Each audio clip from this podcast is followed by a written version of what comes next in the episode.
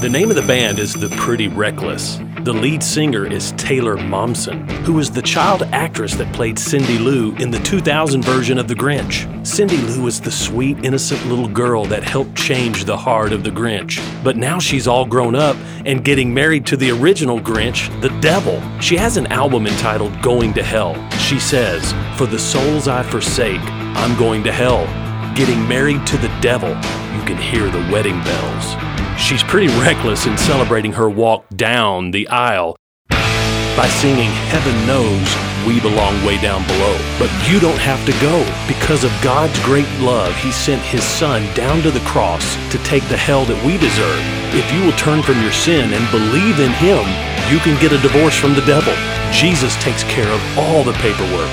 Read Colossians chapter 2 verses 13 and 14 to see what this means. I'm Pastor Heath from Woodland read about it.